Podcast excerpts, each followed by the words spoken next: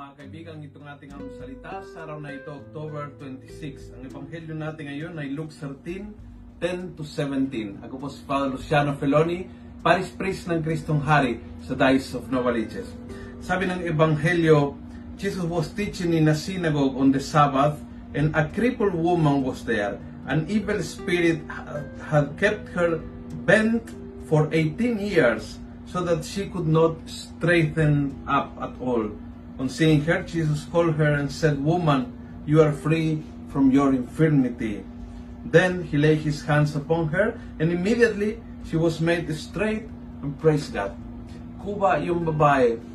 At ito po isang palatandaan na hindi lang sakit, kundi ginawa ng Diablo yung pagiging kuba. Is a physical na appearance ng, ah, ng ugali na ah, hindi kayang tumingin ng derecho, hindi kayang tumingin sa taas, hindi kayang tumingin sa kapaligiran, kundi walang ibang tinitignan kundi yung sarili. Yung po yung imahe ng, ng taong talagang bent over.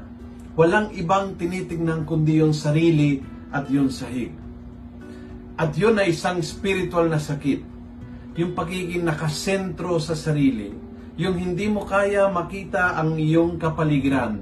Wala kang pinapansin kundi sarili mo. Na hindi mo kayang itaas ang paningin sa Panginoon.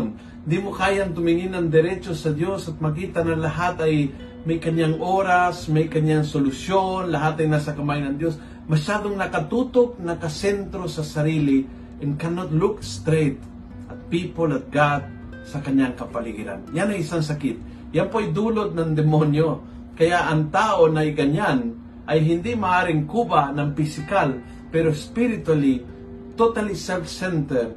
Kaya walang maram, maraming bagay na hindi pinapansin. Hindi pinapansin ng kapwa, hindi pinapansin ng Panginoon, hindi pinapansin ng darating, ang pinapansin lang yung sarili. And it's very, very heavy sa kalooban.